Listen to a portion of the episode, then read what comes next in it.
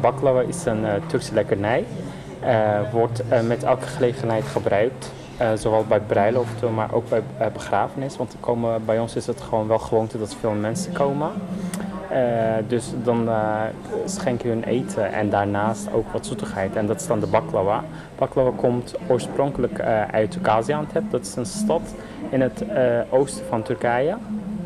En omdat daar ook eigenlijk de pistache groeit. Dus uh, baklava met pistache vooral, dat staat bekend bij uh, de stad Gaziantep. En is wel onmisbaar bij elke gelegenheid eigenlijk bij in Turkse, Turkse gemeenschap.